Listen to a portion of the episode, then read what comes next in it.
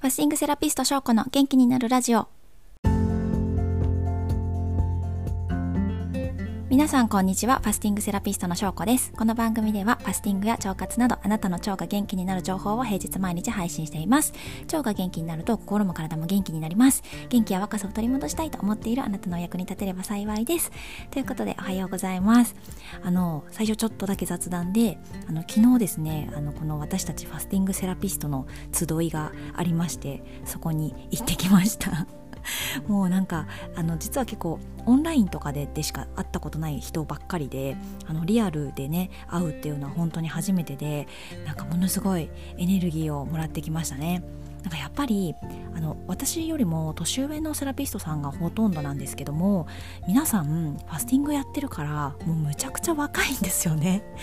めっちゃ若いのもうお肌も綺麗だし髪も綺麗だしなんかこう何ですか性格とかも なんか明るくて元気な方が多くて本当に楽しかったしあなんか私もこういう感じでこう年齢重ねていきたいなってこう思える人たちが たくさんいたのでもう本当にねもうファスティング本当におすすめですよ。あの若返るっていうかずっと若くいられるんじゃないかって思えるのではい。そんな風な感じで思ったのでちょっと喋らせていただきました。はいありがとうございます。ということで えっと本題に入っていきたいと思うんですけども今日もあのいただいたご質問についてお答えをしていきます。えっとご質問はですねファスティング中お水じゃなくて麦茶じゃダメですかっていうご質問ですね。これねあの麦茶じゃなくてもなんかルイボスティーならいいですかとかノンカフェインの飲み物ならいいですかって聞かれることが結構あるんですけどもあの結論ですねファスティングの効果をもし高めたいのであればファスティング中はもう基本水と思ってください。はいもうね水です。でなぜかっていうとあの私たちのね体は水からできてるじゃないですか。でデトックスするために良い水を取り入れて悪い水を出すっていうことをしたいんですね。でもう少し詳しくお伝えするとこれ以前もラジオで話したことあるんですけどあの私たちの細胞の70%は水でできているんですね。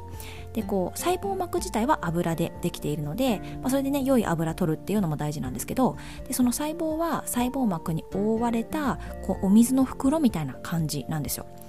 でこう簡単に言うとこの細胞の中の水が毎日こうきちんと新しい水に入れ替わらないとなんか古い水が入れっぱなしの状態みたいな感じなのでそうすると細胞の機能も低下していってしまう。そんな感じなんです。そして細胞の機能が低下すると体に様々な不調が出てきてしまいます。なのであのファスティング中は細胞がいつもよりも本当にもうこうぐんぐんって生まれ変わる時なので細胞がですね綺麗な水を欲してるんですね。でこれがまた水分なら何でもいいわけじゃなくてやっぱり細胞の水を入れ替えるためにはその良質な水を入れないとダメなわけです。なんかほら何ですか？麦茶でできてる細胞とか ルイボスティーでできてる細胞とかないんですよ。で水なんです。で水以外のお茶だと結局その細胞にな細胞の入れ替わりっていうのには使えないじゃないですか。だから、まあ、外に出ていってしまうっていう感じでその細胞のためにも頑張って水を飲んであげてくださいっていうことなんですね。まあ、それで言うとそのファスティング期間以外も普段から毎日水を1から1.5リットルぐらいは飲むようにしてあげると細胞は喜びますよね。で細胞が喜ぶと代謝が良くなって痩せやすくなったりとかあの肌とか髪がきれいになったりとかするので美容や健康になんか興味があってねその美容や健康を保ちたいという方はあのぜひ日頃から水分だ水分は水で飲むっていうのを習慣にされることをおすすめします。はいでえっと、ちなみにその水の質もやっぱり気にかけていただくと良いですよね。そのね飲んだ水が自分の細胞になっていくと思うと、まあ、おのずと綺麗な水を飲みたいなって思われるんじゃないかなと思うんですけど、まあ、別に普通になんかどっかのなんかすごい あの極地の森の源泉みたいのも取ってこいとかそういうことじゃないんですけど普通に市販のミネラルウォーターとかあの浄水器とかウォーターサーバーの水なら OK です。で、えっと、私はですねあのハミングウォーターっていうあの浄水型のウォーターサーバーを使っています。これいつだったかな？去年のなんか冬ぐらいからあの導入したと思いますね。もともと私普通にペットボトルで水箱買いしててなんかもう水だけでなんでしょうね。月5000円分ぐらいあの買い込んでたんですよね。そう。だからそのまず水のなんかペットボトルのゴミがなくなってすごい快適ですね。あのエコだしそのゴミのゴミ捨て自体もすごい楽ちんになって。今までなんかもうめっちゃペットボトル捨ててたなと思うのであのそれ導入してよかったなと思います。でなんか私が使ってるそのハミングウォーターってやつはあの水道水を浄化浄水して使う。で綺麗なお水が出てくるっていうものなのでなんかよくあるそのウォーターサーバーのでっかい水をなんかバコってつけてみたいなあその取り替えとかその水を買わなきゃいけないみたいのが必要ないんですよ。普通にこうあのー、もうキッチンからお水水道水を入れそっち側に入れるだけみたいな感じなのであの楽ちんです。であの3ヶ月に1回フィルターを交換するだけでそのフィルターもなんか送られてきたものカチカチってこう入れるだけなのであのなんか重たいね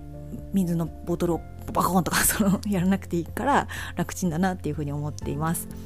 あとそのウォーターサーバーねあのにしてよかったなって思うのは私結構その朝はまずあったかいおさゆを飲むんですよねで今まではこうわざわざこうお湯沸かしてでちょっと水で薄めて飲むみたいなやってたんですけどあのウォーターサーバーだとホットと常温と冷たい水っていうのが選べるんですよ。